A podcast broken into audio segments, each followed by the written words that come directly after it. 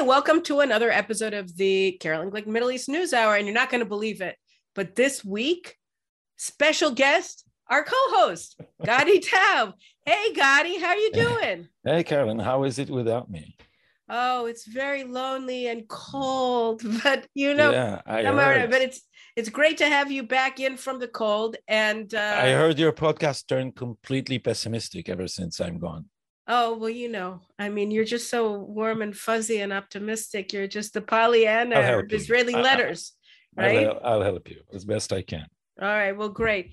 Okay. So we're going to talk this week about um, everything that's happened in the past week. And there are about uh, two main things that have happened that we're going to have to really discuss, to, which are that uh, we've had two uh, major terrorist attacks, one in Beersheba and the other in Hadera, um, that were carried out by Israeli Arab citizens. And what the implications of that are uh, for Israeli society and for the whole concept of a uh, two state solution. Um, and then we're also going to uh, talk about the third major event, which was the Negev Summit, which brought four Arab um, foreign ministers uh, to Israel, along with the US Secretary of State. Uh, and they uh, met with uh, the foreign minister, Yair Lapid, and uh, discussed various things. So we're going to talk about uh, those events. But I think uh, the first one that we have to talk about is the one at home, which are the homegrown terrorist attacks with the Bedouin and with the Israeli Arabs in Umm al Fahm in the Galilee. Um, and so, just briefly, I guess I should mention for anybody who hasn't been paying attention. So, last week, uh, a Bedouin Israeli uh, from the Negev, from a town called Hura, uh, carried out a very professional uh, terrorist attack uh, for over, I think, 10 minutes before uh, he was killed by uh, passersby. He killed four people in three different events. One he ran over, one he shot, and then he got back into his car and he continued driving and he shot a couple more people, or he, I think he wounded four and killed two uh, in a clothes store before he came out again to continue on. And a bus driver and another passerby shot him uh, and killed him and ended the attack. And, and all that the police hadn't to manage to arrive. That was the first attack. And then this week, um, you had two um, Israeli Arabs from uh, the Israeli Arab town, uh, Umm al Fahm, uh, uh, in the lower Galilee, um, drove in a very nice car, by the way, uh, to Hadera, which is an Israeli city and not far from there. And um, they had enough ammunition on them to kill about a thousand people. Uh, they opened fire on two border guards, border policemen, soldiers who were waiting at a bus stop. They stole the gun, the uh, the M16 of uh, one of the uh, border guards that they killed, and uh, they intended to continue on with an act of mass murder. But sort of amazingly, um, at a nearby restaurant, there was a commando unit uh, that was happening to be having dinner together, and uh, they came out and they shot them both and killed them and were able to stop a bloodbath. Uh, but they actually were fully armed. Uh, they had clearly uh, had had undergone some form of military training because they knew how to handle the firearms. They were wearing this weird uniform that they had put together um, and uh, body armor, and uh, they were intent to carry out uh, mass murder. All three of these people uh, were affiliated in one way or another with uh, the Islamic State, um, and so those are the those are the uh, uh, facts as we know them, or the main ones. And uh, why don't I hand it over to you for a while, Gadi, and you tell me, uh, you know, what are your thoughts on what just happened and, and how we're supposed to look at it? Yeah, the first thing to notice is that, that these are uh, Israeli uh, citizens. So that unlike uh, Hamas uh, terror from Gaza or, um, or, or terror entering from Judea and Samaria, uh, this is these are Israeli citizens which whi- which live under much uh, better conditions than um, than than Gazan Arabs. Um, of course, our progressive elites immediately said that the problem is that they are discriminated against, but uh, facts show differently. The Arab population of Israel is constantly improving its status also vis-a-vis the Jewish population, certainly as compared to Arab uh, countries and even to Arab diasporas, certainly um, uh, European Arab diaspora. Uh, what we are seeing is the, the radicalization and Islamization and Palestinization of Israeli Arabs and uh, specifically we should notice the Bedouins, which are not originally in any form uh, part of the uh, a, a, Palestinian national uh, movement. And what we haven't been noticing is that these people are increasingly armed. I'll say, as we continue, Caroline, I'll say a little more about uh, Beduistan, as a recent book put it, a, a, a, a, state within a state that the Bedouins have been, have been building uh, inside Israel. Um, but but the, uh, uh, the first thing I think we should talk about is that now the representatives of the Bedouin uh, uh, uh, population and in general the Muslim Brotherhood is in the government. The Muslim Brotherhood is banned in Egypt, but here it is not just in the government, it actually holds the balance of the government and is, is, has become the arbiter of who in Israel will hold power. You know, it's um, it's interesting. I have my book behind me, The Israeli Solution, and I wrote it uh, nine years ago. And uh, don't worry, I'm working on a new book.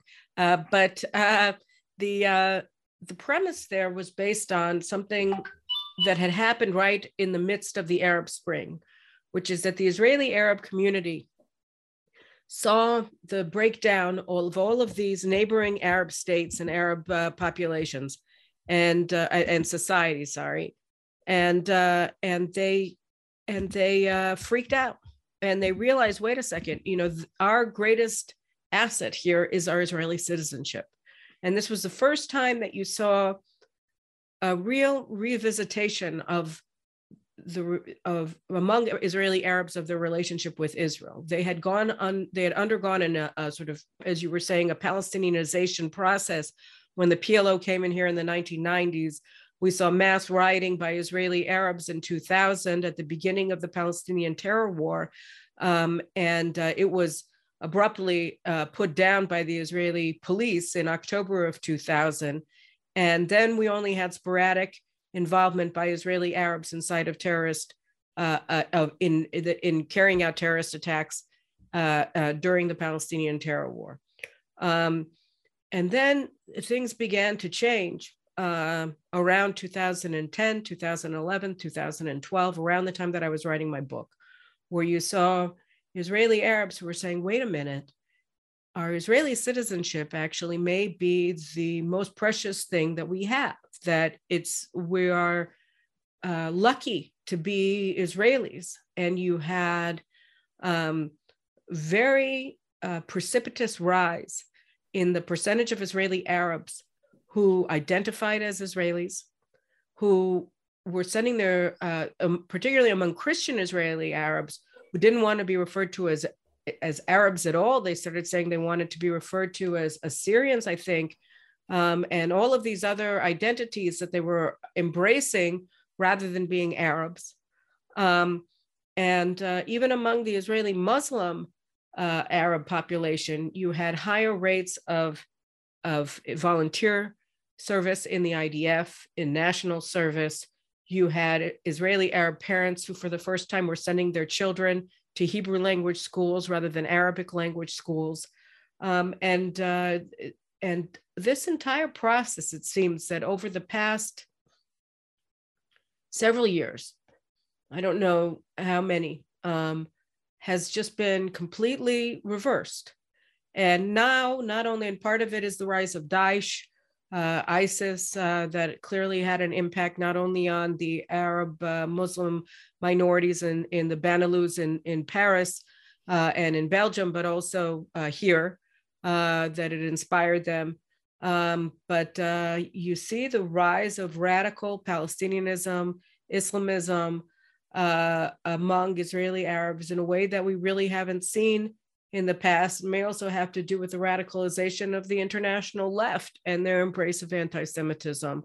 Um, it's got to do with a lot of factors, and maybe it also has to do with the fact that the process of, of integration of Israeli Arabs maybe it was unreal. Maybe people like myself were overly optimistic about the implications of the trend in terms of their identification as Israelis. But what we're seeing increasingly uh, in a very prominent way um, over the past many, you know, several years, five years, if you want to put it a, a date on it, is um, uh, is is um, com- uh, uh, increased identification among Israeli Arabs with Israel's enemies, uh, publicly public displays of hostility towards Jews.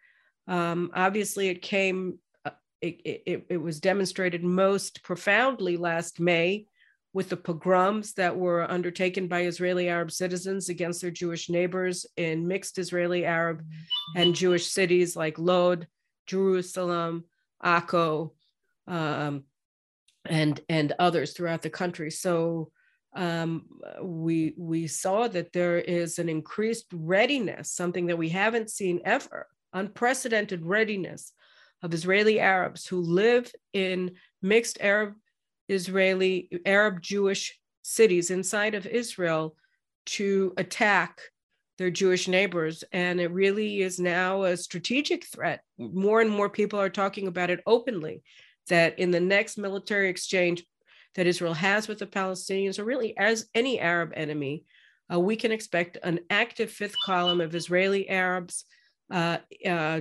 blocking major traffic arteries, preventing mobilization and transit of forces to the front. And, uh, and, and we've already had that through in the in the operation Guardian of the Walls, when th- there is a very large um, Arab percentage among Israeli uh, truck drivers, and uh, astonishingly, the IDF relies on civil trucking to uh, to move its forces and its heavy equipment, mm-hmm. and half of those drivers just didn't come to work uh, during that during that conflict. Now, as you know, there are two schools here. The and and and it's doubtful whether one of them can ever convince the other, maybe until it's too late, because on the left, what they say is that this is a reaction to long time discrimination and the feeling of marginalization among uh, Arab Israelis. And therefore, what we should do is, is, is be more receptive and more understanding towards even radicalism in the Arab population. The other school says it, Israel does what no other country does.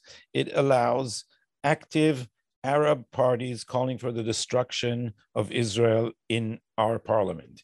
It allows the state sponsored Arab speaking school system to, to, to um, preach the destruction of Zionism and explain Zionism as a, a uh, an immoral colonial movement uh, designed to displace indigenous people. So, so the question is, should be should we be more understanding and tolerant, or should we be more strict about that? And it's and, and it's been my opinion for a while, even before I, I, I left the left, that so long as we allow uh, people to run for our parliament on a platform calling for the destruction of Zionism, we are encouraging the wildest elements within this population to see that there is no no authority, no sovereignty, no um, uh, law to stop them from uh, doing whatever they wish. And this is what we see now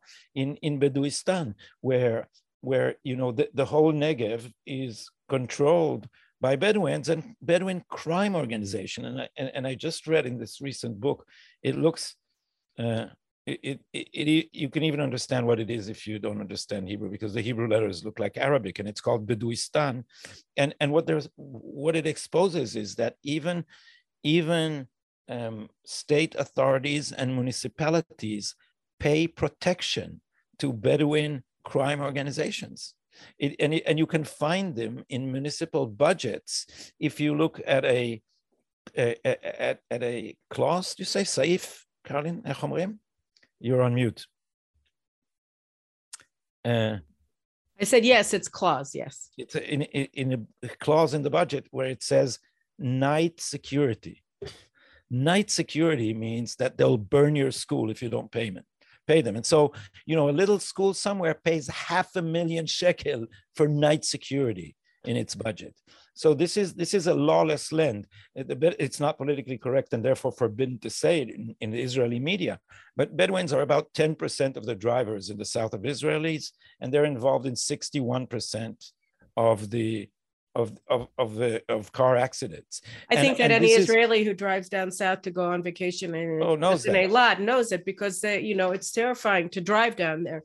Um, but you know, I I think that the the other thing that we're discovering, and I think that the the the terror attacks uh, over the past week uh, just have reinforced it, is that every conversation that you have um, in the media about about Arab Israeli uh, irredentism, uh, um, fifth columnism, or whatever you want to call it, uh, rejection of Israel's right to exist and siding actively with people who are our enemies uh, to, to annihilate this country, um, who are uh, whatever, is that you have always begin the conversation by saying a large, the large majority, the vast majority, the overwhelming majority of Israeli Arabs are law abiding, um, and you know they would never do any of this. We're talking about a very small minority. And you know i think that unfortunately we're going to if we want to try to have a policy debate that's going to get us anywhere um, we're going to have to re-examine that basic assumption.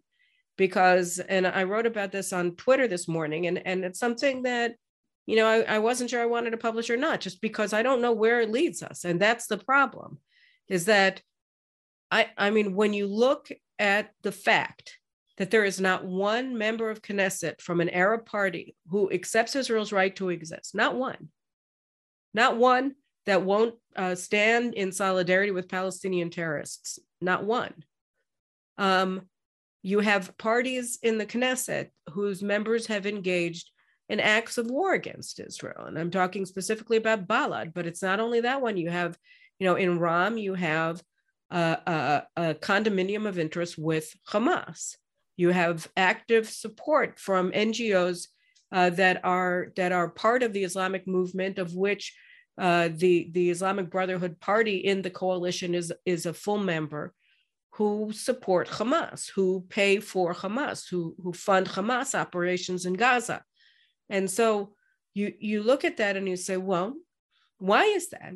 You know, in in the in 2013 when I wrote my book, there were uh, two Arab Israelis that I that I wrote about that are Zionist. Uh, Karinawi, uh, one one of them is named Karinawi, and he's in the Negev, and I can't remember the name of the of the Muslim Israeli woman whose son served in the Golani Infantry Brigade, and both of them wanted to run for Knesset. Uh, and, uh, and excuse me, Karinawi. sorry, I'm still nursing a bad cold. Karanawi wanted to uh, form a new Zionist Arab party. Excuse me, but obviously neither of them actually got into the Knesset.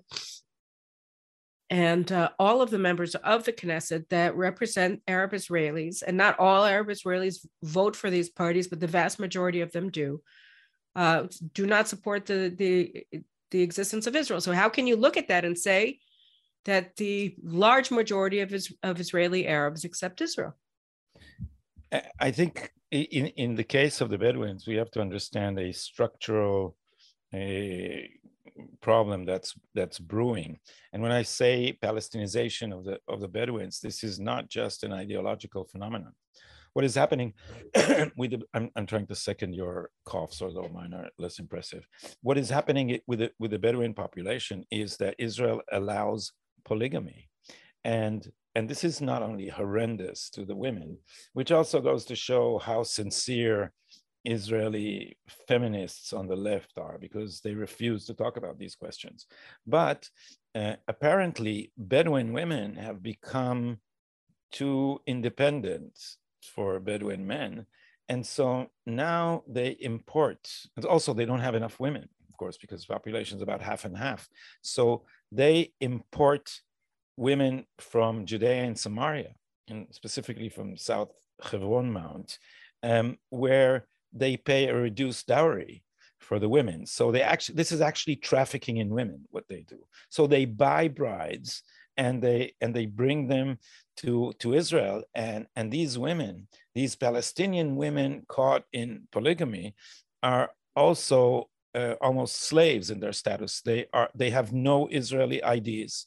When they go to give birth, they borrow an ID from from a, a Bedouin woman who is a citizen of Israel. This is why some statistics show that some Bedouin women have a child every three months.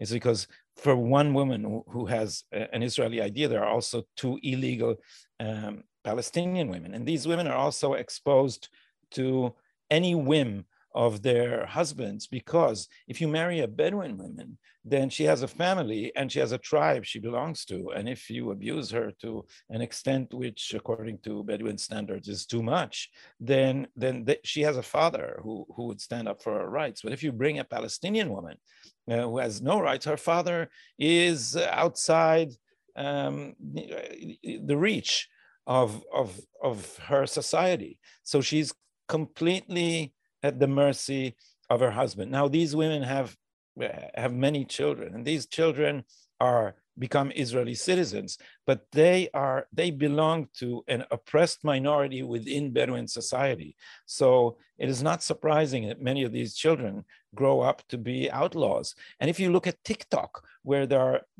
endless endless videos in which they they show off their wild driving children under 10 driving cars um, and touting, tooting, touting guns um, and, and, automatic weapons, and and showing off their their burning cars and and and uh, and destroying property, and, and and it's become a no-go zone for the police. So Israel has lost sovereignty over the Negev, and I didn't say anything about the fact that they are illegally uh, settling the the uh, every nook and cranny in the desert and then our progressive supreme court. What does it do? It, it has declared the right to uh mayim zormim to flowing water counting yeah. Yeah flowing water. It, that's a constitutional right. And according to their interpretation it means that wherever you put a tent unless you're jewish then the state is obliged to bring you water and facilities um, and and then and then build schools and medical um, facilities and, and and much else. So the state, the, or or rather, the progressive arm of the the the the the, which is the uber government of Israel, which overrides government's decision, the Supreme Court, is actually encouraging lawlessness. And if you uh, know the map of Israel and look at the illustration on this, uh, on the cover of the book, which I'm, I'm not selling it because your, your listeners are not Hebrew speakers. So this is motivated only by ped- pedagogical interest. And you see the Negev is just gone. It's Israel without the Negev. The Negev is all green uh, with the letters of Hamas. With a little blue dot at the bottom for Eilat, which is how we all know about the existence of Bedouistan, right? Because we all go to Eilat for, for vacation. Yeah. But I, I, mean, I think that, um, you know, going back to the attacks, I think what we see here, as as is not surprising, um, is the tip of the iceberg, right? That that the terrorism is the end product of a society and a um, pathology of of Israeli non-governance that is enabling this the evolution of an alien political and social entity inside of Israel that doesn't accept, that doesn't recognize the existence of the state, um, and that is by its very nature um, criminal and irredentist um, because it doesn't accept the authority of Israel. So why would it uh, respect any of the laws? And obviously, the only way that a democracy can deal with this is through very harsh, unapologetic, consistent law enforcement, right? I mean, the only way that this can be even, you can even begin to remedy this is by harsh enforcement of the laws, is by having a court system and, uh, and a state prosecution that is willing to go to the bat and uh, and and make sure that the protection rackets are all wrapped up and thrown into prison and that all of their and, and also the polygamy poly- polygamy and, and obviously is, you know i'll tell you about the polygamy thing for a second. I mean i had that one a very uh, notable conversation uh, I, I, ate dinner uh, in 2007 with uh, with Aharon Barak. And um, and i raised the issue of polygamy and how is it possible that we don't enforce the laws of polygamy towards the bedouin? And he said well they have their customs. Now, this is a man who, you know, is willing to trounce religious traditional Zionism at every turn because you have to be pluralistic, but he's willing to accept the enslavement of women, the trafficking of women, as you were mentioning, uh, in in in the face of uh, the dangers that it poses to the existence of the Jewish state uh, out of progressive ideals and and and post nationalism. And what you always find with these post nationalists, with these post Zionists, with these post Americans, whatever they are, is that they have an enormous amount of respect for their enemy and their nation and their customs and their traditions at the same time that they trounce their own and that they they they they they undermine their own so that it's never actually post-nationalism. It's always anti-nationalism. It's always it's always self-hatred. It's always a sense that there's something wrong with us that we have to apologize for that we're not allowed to assert our own our own identity. But everybody else or particularly not everybody else but the people who truly hate us well they're okay. And and uh, and that is the sense. And you know um, anytime that you talk with with a leftist in israel about polygamy uh, in in the Bedouin in the Bedouin community, or cruelty to animals, which is rampant among Israeli Arabs. Um, they always say, "Well, what about the Haredim? What about the ultra Orthodox?" And there's literally no comparison between the two. There's no point of comparison between the two, but it's always this red herring that they raise to try to pretend that there is moral equivalence between um, between Jews and Arabs on these issues when there is none. And it's always a way to not deal with the problem. And and they invented a term for for uh, denying the problem. It's intersectionality. This this this term is designed to conceal the fact that, for instance, in, uh, in, many indigenous populations, and very clearly in the Arab population in Israel, and more so in the Bedouin population of Israel, um, women are treating treated like uh, property. So, but when you discuss in polite forums the predicament of of, uh, of Bedouin women, what you say is that they're oppressed twice, as Bedouin and as women. And so you create the impression that they are that the origin of oppression is always the hegemonic center, which in this case is the Zionist state. And they forget that the, the, the, the protector of Arab women's rights uh, in, in the case of, of Israel is actually the state of Israel.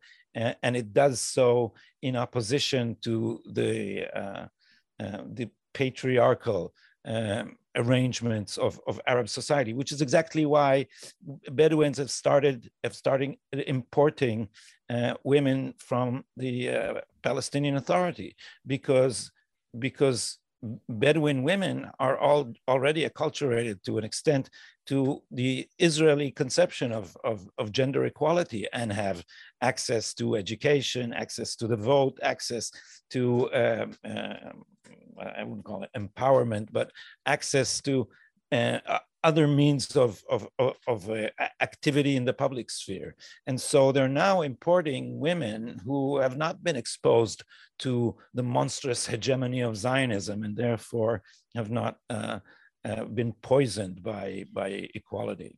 And basically, what we're seeing here, if you look at it, is that because of the progressive legal system in Israel, all of the all of the positive changes that the Israeli Arab community was undergoing a decade ago in response to the rise of Islamist forces and the destabilization of the Arab world around Israel, whether in Egypt or in Syria in particular, um, has been reversed. So that because in the name of intersectionality or whatever you want to refer to it as um, they have empowered the most extreme forces inside of israeli arab society and this is of course nowhere more apparent than with the supreme court's rulings ahead of elections that these Arab Israeli parties that openly call for the destruction of Israel, or as you said, you know, are by their by their nature uh, anti anti Israel, anti Zionists, reject Israel's right to exist.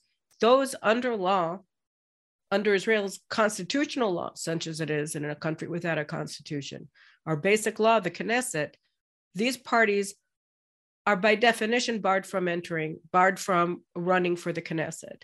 And yet the, the Supreme Court, in its infinite, in, in its infinite progressivism and anti-Zionism, has enabled all of them to run. So, in answer to my rhetorical question on Twitter today about how are we supposed to look at the Israeli Arabs and how can we say that the vast majority of them are loyal to the state when all of their political representatives are anti Zionist? all of them uh, support the destruction of the state, the answer is you have to bar them from voting for these parties and you have to force them to make decisions between parties that accept Israel's right to exist, because that will already put them into a different position vis a vis the state when they know that they can't be represented by groups that that that reject Israel's right to exist.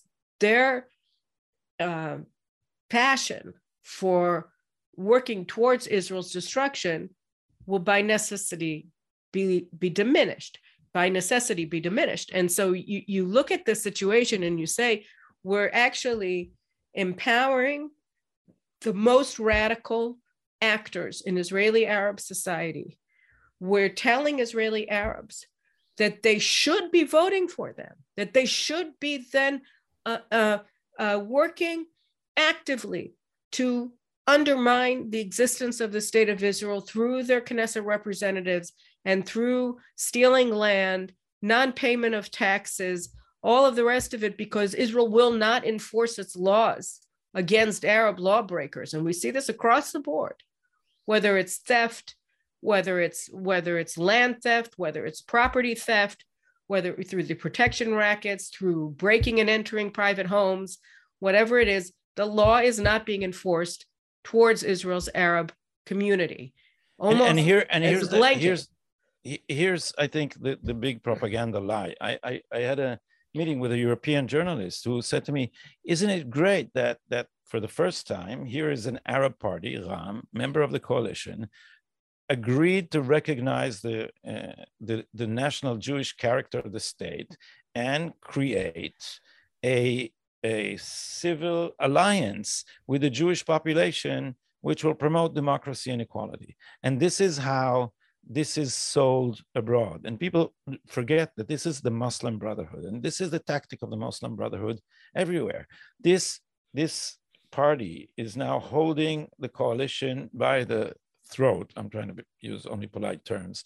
And, and it has um, enormous budgets for it. It gets enormous budgets for uh, for for its support. And and what does it? Which is also a form of protection, right? Wherever have you heard in the world that uh, that a party agrees to join a coalition government in exchange for 50 billion shekels to its pocket? None of this uh, money is going to be accounted for.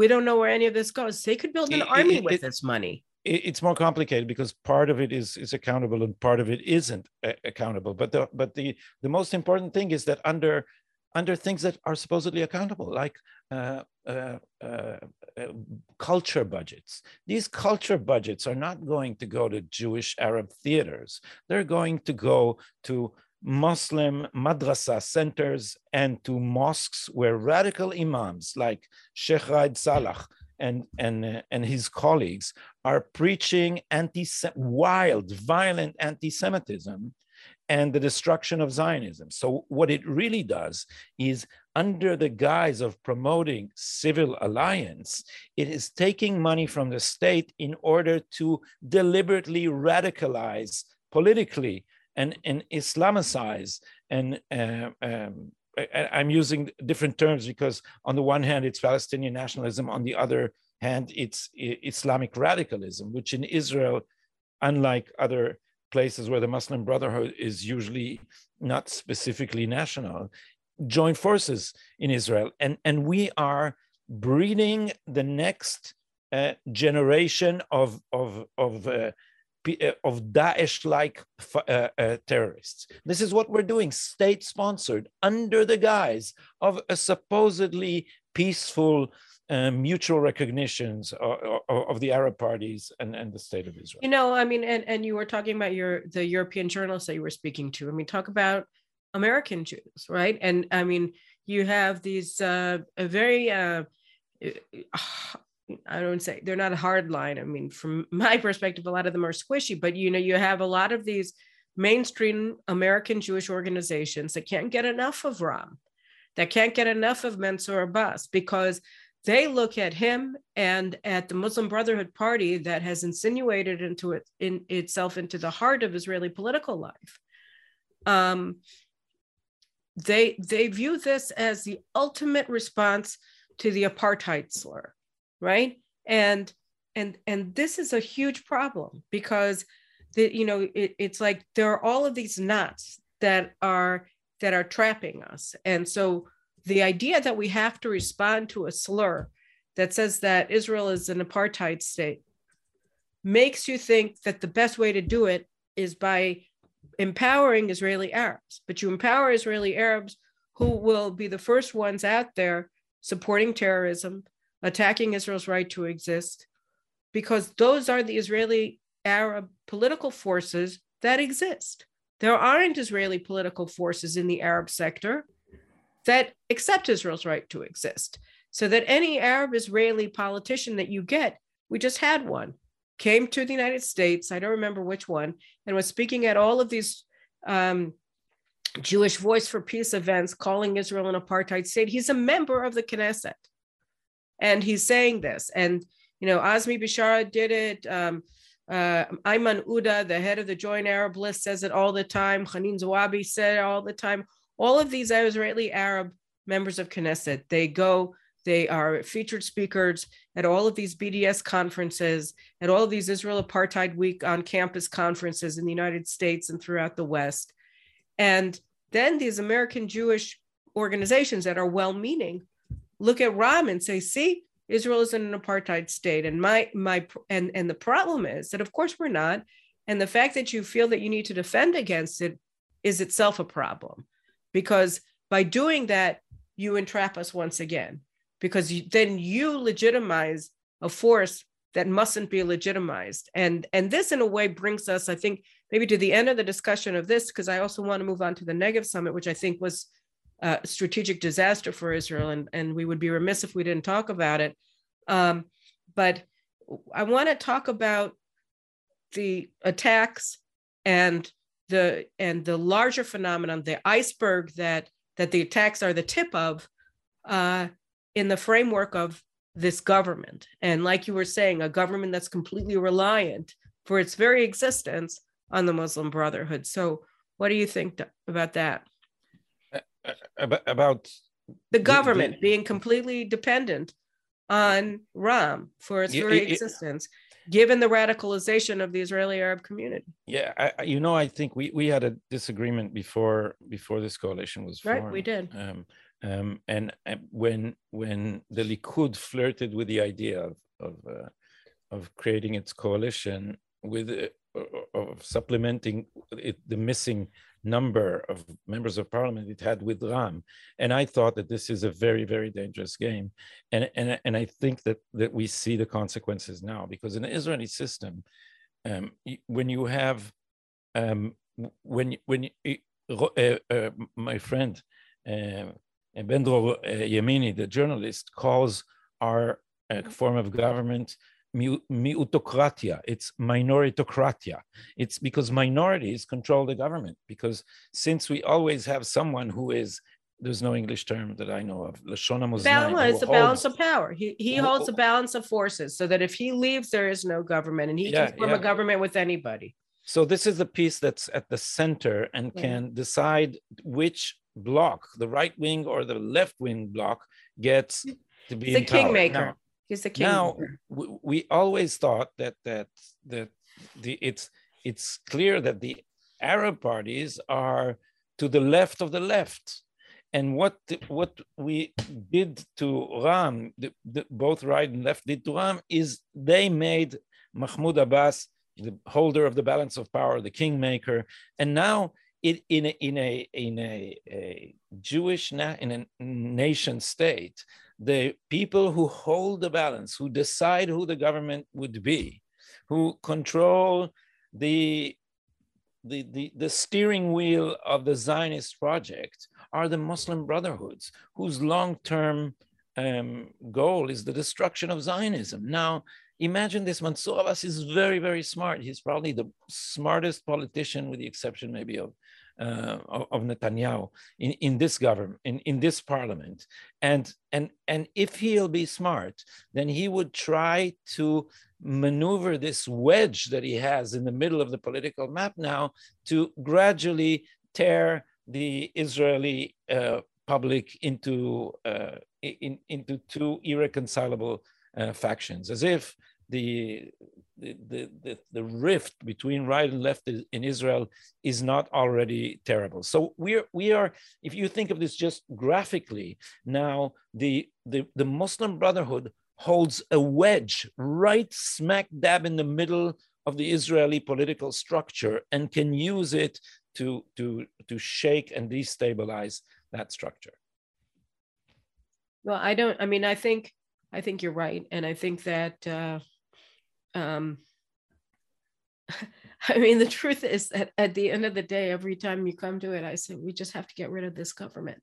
We, you know, the, the it just, you know, we're looking at the polls and we look at the polls and you look at the polls and you say, there's something terrible that's happened in Israel because the the right wing is the majority of the country. The vast majority of the country wants Israel to remain a a Jewish state. The vast majority but you can't get a you can't get a majority uh, in the coalition in in in the Knesset for this because you have so many parties, so many little parties that decided that what was more important than than than that than protecting this country as the Jewish state is to get Netanyahu out of power, and they continue to be moved and motivated by this single minded commitment to hating Netanyahu and to hating his supporters to the point where they're willing to give the keys to the realm to the Muslim Brotherhood.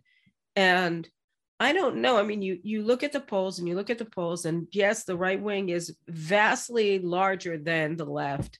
And yes, the number of Israelis who want to have a Zionist government, you know, is probably makes up something like 75% of the of, of the country of the Jewish Israeli vote, if not more. But you can't get it because you have these never Netanyahu parties that are like the never Trumpers in the United States that are perfectly willing to advance the most progressive anti Zionist policies in order to remain in power personally. And I think that that corruption is is just horrific and and i think that this is actually not a bad segue to start talking about the Negev Summit because I think that the Negev Summit, where we had, which was a, a production that was put on by uh, Foreign Minister uh, Yair Lapid uh, this week, that was a follow up of the the Sharm el Sheikh conference uh, in in in the Sinai. that Egyptian President uh, uh, Sisi hosted last week with with uh, Mohammed bin Zayed, the crown prince of the of the UAE, and and with Bennett.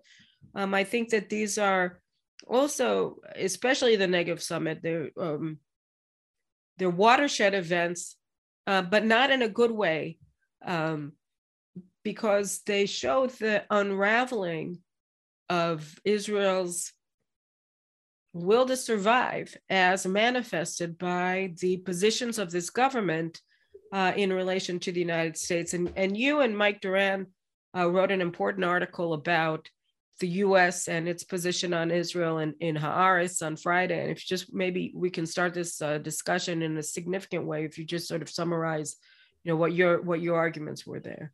Yeah, first of all, it's it's now in Haaretz uh, English version too, so your your yeah, the viewers of this podcast can can read it there if they have access to it. But what we tried to say is that that Israel is making a serious mistake by uh, attempting to preserve a veneer of understanding and cooperation with the Biden administration, because what, what we are Israeli Israeli uh, officials say to the Biden administration behind closed doors that they favor the Trump maximum pressure uh, uh, strategy, uh, but in public they accept the ridiculous narrative that what made the Iranians uh, get closer to a bomb was the fact that Trump has left the agreement, and this paralyzes the ability of Israel's supporters and the, all those who object to the, to the nuclear deal to, to, to fight it effectively in the United States because um, because how can you argue against an agreement if you if the Israelis say that it was a mistake to leave it? So Israel is cooperating with the, the Biden administration's um, uh, propaganda as if this agreement in any way stops the Iranian uh, military nuclear program, and it doesn't. Um, even in if you if you with, with the most generous interpretation, by the end of this decade, it removes all meaningful uh, limitations on a military nuclear program. So it grants Iran the bomb. Now, Israelis uh, have begun to say, and Naftali Bennett has said so in a, in a talk he held with the Mossad operatives in, in a Mossad installation, he said that we are not bound by this agreement. And he also said that to them, to the Mossad people, you will probably have a lot of work on your hands in the near future. Now, this means that Israel is understanding that the United States is not going to help it in any attempt to stop the uh, Iranians from achieving a bomb, and it would go it alone. That's a commendable um, uh, strategy on the part of Israel. But what we need to think of, and this was the crux of our article, is that the minute we start going it alone after the agreement is signed, we are going to face very difficult opposition. And especially the Iranians are going to do their best to drag the United States into this, uh, into this conflict between Israel and Iran. And and and and the the the attempt will be to convince the American public that here are the recalcitrant Israelis and they're trying to drag America to fight their wars in the Middle East. And in order to counter that that strategy, um, what we suggested, and Mike has been saying for a while now, is that we should do what Churchill did in 1941 when he said to President Roosevelt uh, give us the tools and we'll finish the job. It will be very hard for the Biden administration to refuse such a request because if it did, it would publicly have to confess that it's been siding with Iran all along. And this will not fly with many American voters. Instead, Israel is helping Biden sell the, the lie that this agreement somehow is a containment of Iran. See, and but the thing is, is that, that I mean, you know, I, I I I I agree and disagree with with your plan only because I mean I think it's a sound thing for Israel to offer, but I don't believe that the Biden administration will accept it because they don't care. Because you know one of the things that you find with the with the biden but, but, in that case but the point is exactly that in that case we would force them to confess publicly that they side with iran against israel. But i don't think that i don't think that that would be as as as large an obstacle as you think it would and i'm not and i'm not sure i mean i think that if you were gaming this out in the mossad or in the foreign ministry or or in the army and and you came to the end state where the Biden administration openly acknowledges that it supports Iran over Israel, that you would consider that to be a positive outcome. I mean, I think that I think that there are certain things that are that are obvious, and one of them is that the Biden administration supports Iran against Israel and against the Saudis and, and the Sunnis in general.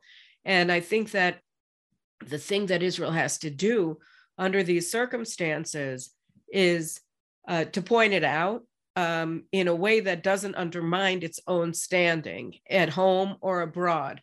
And um, and I think that an open statement by the Biden administration that they don't have, you know, that they think that Iran is the injured party here um, would, at a minimum, be a green light for massive terrorist operations against Israel and and that we would see an enormous amount of bloodshed as a re- as a result. And i think that we're going to see enormous amounts of bloodshed unfortunately because of this us policy because it's so destabilizing.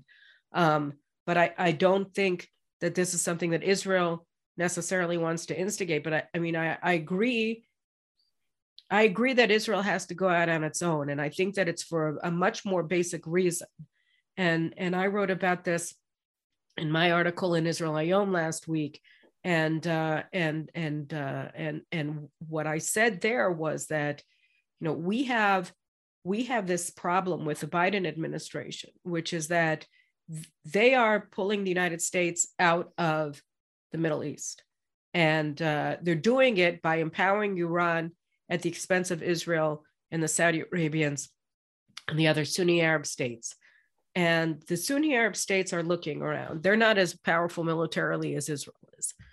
And they're thinking, what can we do? And this is an, an analysis that that uh, that uh, my my colleague and friend and who who viewers here well know, David Wurmser in Washington, um, uh, wrote about in in JNS last week, which is that they're trying to find who the strong tribe is. The United States was always perceived as the strong tribe in the Middle East, and that the Saudis, the Ameri- the Israelis, the UAE uh, were all under the American security umbrella of that tribe. And in exchange for protection from that tribe, uh, they gave loyalty to that tribe. And the United States now, by embracing Iran, which is in a which is in a blood feud with the Sunnis, um, the United States is essentially telling the Iranians that our lives are forfeit and we can either accept the forfeiture of our lives and our countries, or we can, the Arabs are we, we can find a strong tribe to replace the United States. And,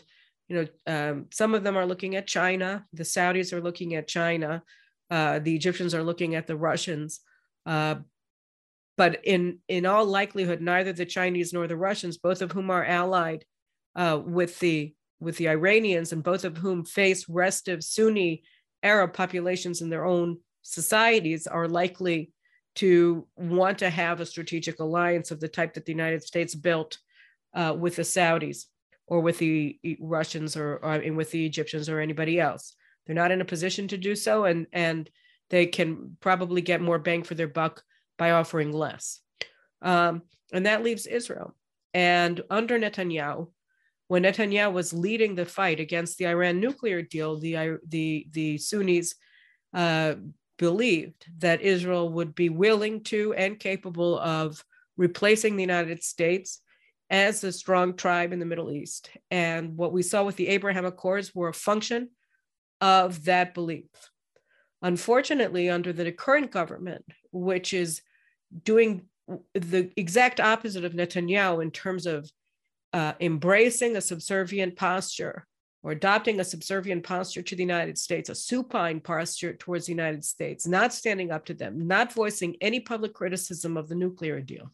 And if you and if you pay attention, Israel's criticisms of U.S. policy towards Iran are completely limited to saying we oppose removing the Iranian Revolutionary Guard Corps from the State Department's uh, list of foreign terrorist organizations. This is this is Israel's position. This is the only position that the government has publicly stated in relation to US diplomacy with Iran, even though US diplomacy with Iran ensures that Iran will, at a minimum, become a nuclear breakout state in two and a half years and, uh, and likely field a nuclear arsenal uh, in, in, uh, in uh, two or three years maximum by 2030.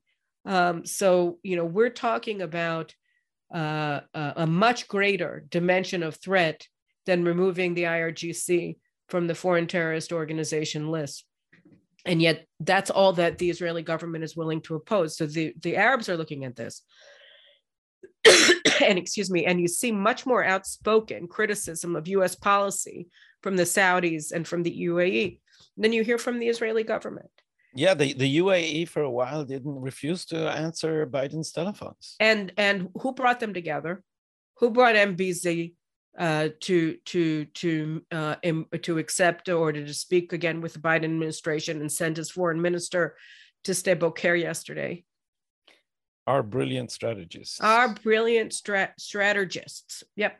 Uh, uh Mr. Lapid and Mr. Bennett, who have been acting not only as mediators between Putin and Zelensky, but also between Tony Blinken and Joe Biden, or what's left of him, and the UAE and the Saudis.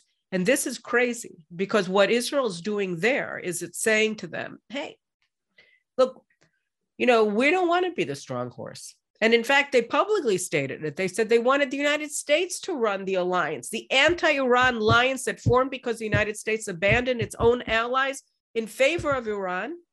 Now we're saying we want them to lead the alliance against their own policies.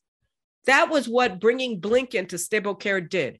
It said, okay, guys, hey, listen, um, we're going to bring in Blinken to lead our alliance against his own policy. And do you know what happened as a result? What happened as a result is that the Sde Boker conference, which was supposed to be an anti Iranian conference, it was supposed to be a conference that brought together the foreign ministers of Israel, Egypt, the UAE, and Bahrain, and Bahrain to talk about uh, Iran, and instead, all of them ganged up on their host and started talking about the Palestinians because that is what the Biden administration wants to talk about. They want to. This is how this is how they undermine Israel. This is how hostile the Biden administration is to Israel. On the one hand, they want to downgrade, they are downgrading the US Israel alliance and Israel's strategic standing in the region and its security in the region by empowering Iran, by giving it both the financial and military capabilities to become a nuclear armed state capable of waging regional war against Israel and against the Sunni Arabs through the nuclear deal. That's what they're doing in Vienna. And they want to weaken Israel again by attacking it in Jerusalem, by siding with the Palestinians against Israel, and by saying that Israel is to blame for the absence of Palestinian Israeli peace. And most importantly, they want to remove the two chief achievements of the Abraham Accords. First, the uh, the aligning and uh, uh, due to the alignment of Israeli Sunni Arab interests over Iran, the formation of a strategic alliance between these parties against Iran. They want to remove that.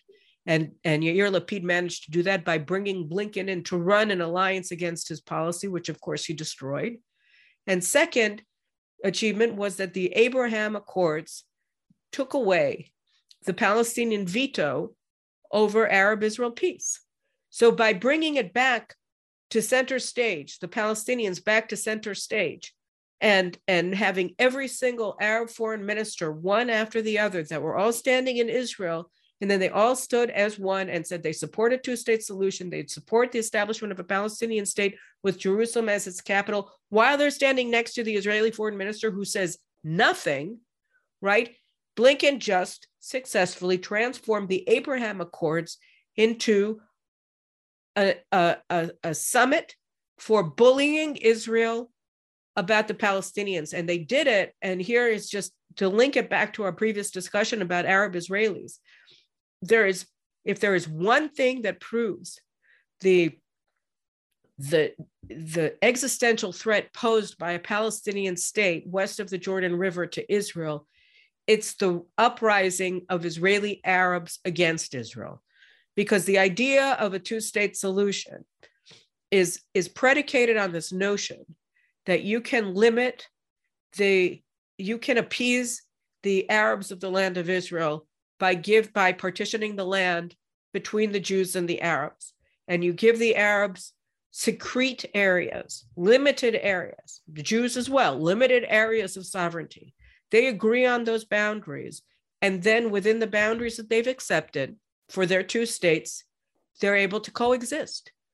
But when you empower, when you see that the Israeli Arab population is now engaged in active rebellion and war against their Jewish neighbors, you see that a Palestinian state, which we know will be a terror state because we already have one in Gaza, which is a terror state, and because Palestinian society in Judea and Samaria is, is immersed in, in, in Jew hatred and in support for terrorism under the PLO.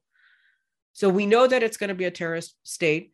That state is going to be a focal point for mobilizing Israeli Arabs in the Galilee, in the Sharon, in the Negev, everywhere to destroy the Jewish state. And they will. So that you cannot look at Israeli Arab terrorism, Islamism, Palestinianization of Israeli Arabs and believe that it is possible to resolve the Palestinian conflict with Israel through the formation of a state. That is not a path for resolution. That is a path for the dissolution of Israel. Oh, wow. Uh, I, I opened with saying that I would bring some optimism. I can't. Uh, this is this this and you and you phrase it exactly right. I had a I had um, uh, Mike Pompeo. I had the honor of having him on my podcast, and he explained the U.S. policy, the Trump administration's U.S. policy in the Middle East, in three uh, bullet points. One, Iran is the destabilizing element. Secondly, in order to form a coalition against Iran, one must bypass the Palestinian veto on Israeli Arab relations. And three, you need to have a credible force, um, a, a, credible threat of force in the Middle East. And what these people are doing very meticulously is now exactly reversing this.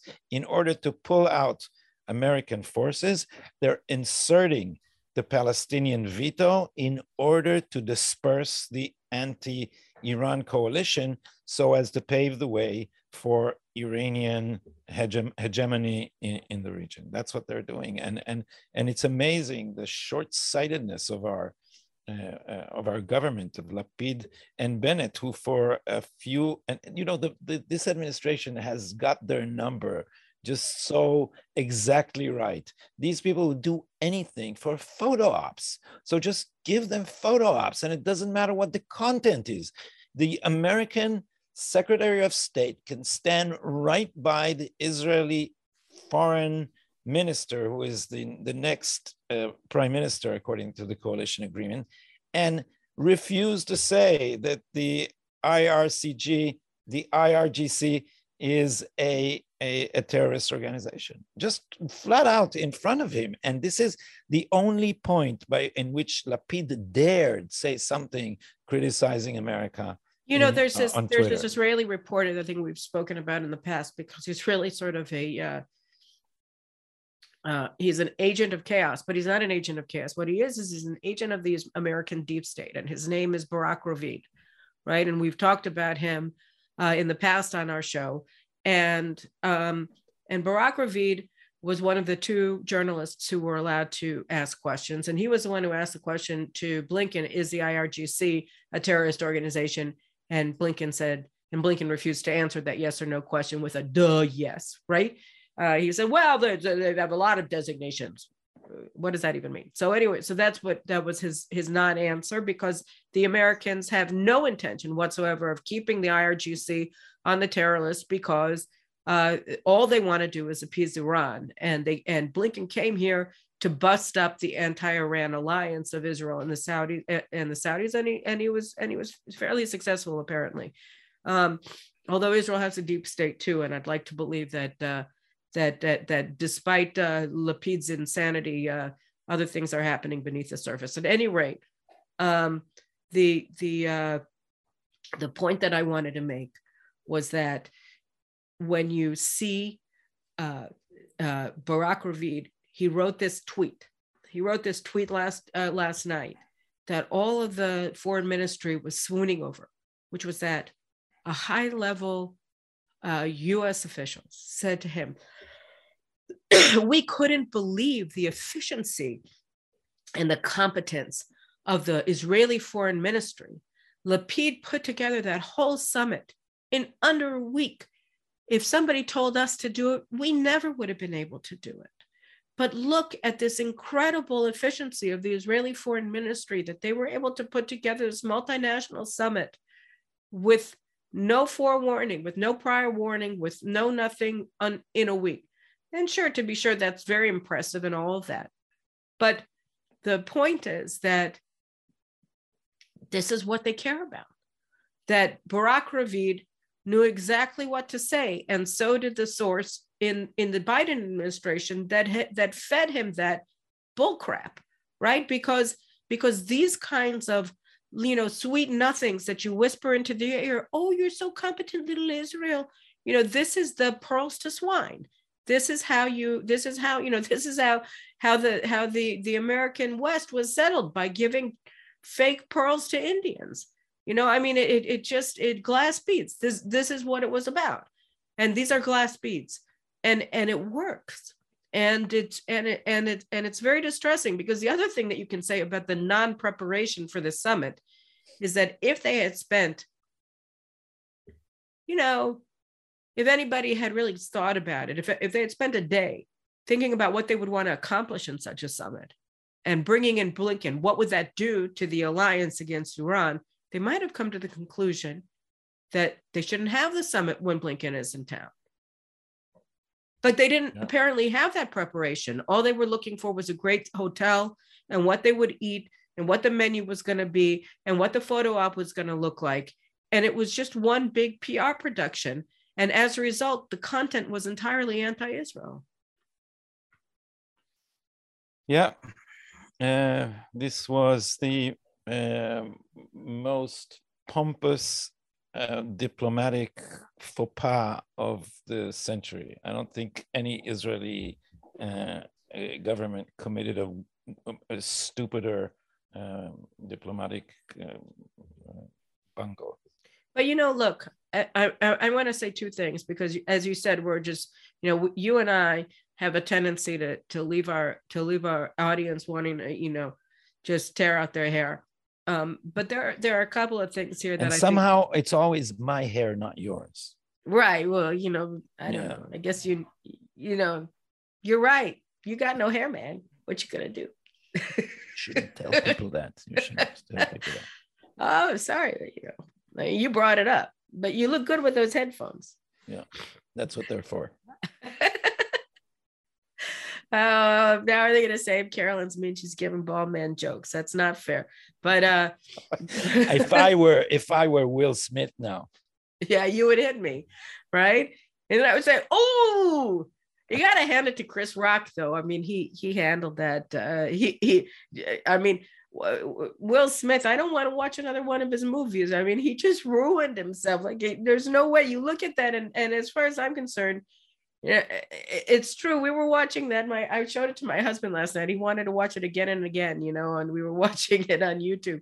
It's like I can't believe that he was in stunned shock. And and and the first time you watch it, you say, "Well, good for him for standing up for his wife." And then the second time you say that, you think,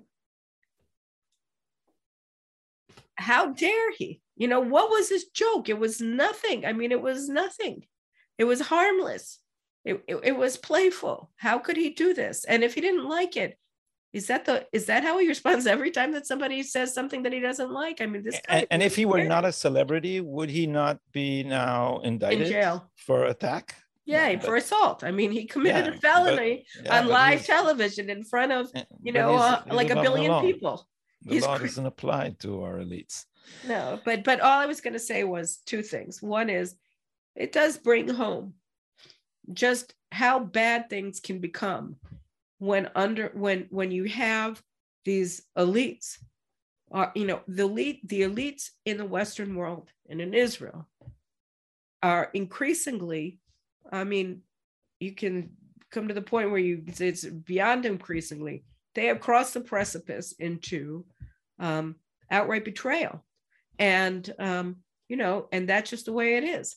But um, i think that uh, the the the basic foundations of Israel remain strong and remain um, committed to our survival. I was speaking to a very senior person in Israel um, a couple of weeks ago and uh, about everything that's happening. And he said, you, you know, Caroline, I understand why you're not sleeping well at night, worrying about all of these things, but you're not the only one. And Israel has the wherewithal to protect ourselves, and we're not going to be destroyed. And I think that the concept is that our political leaders and even our legal fraternity are are causing enormous damage to this country, both inside and out.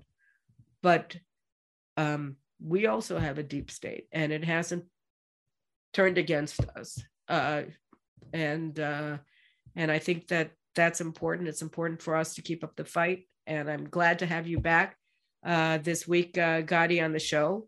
Uh, so thank you for coming back for a, a guest appearance and uh, and uh, and uh, we just have to keep up the fight. But we're not alone. There are a lot of other people who are involved in it, and and uh, God willing, uh, we will not go gently into that good night.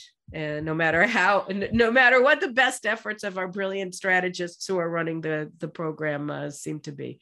So, on that happy note, remember last week I signed off without telling you to subscribe and share and all of that, but you got to do that, right, Gadi? I mean, if they don't subscribe, we're over 4,000 subscribers, so that's terrific. And uh, and uh, we want to get up to 10,000 over by the time we get to our 52nd show. So take care, everybody. Take care, Gadi. Thanks for joining me again. Thanks for having great me. having you. It was really, it was really terrific.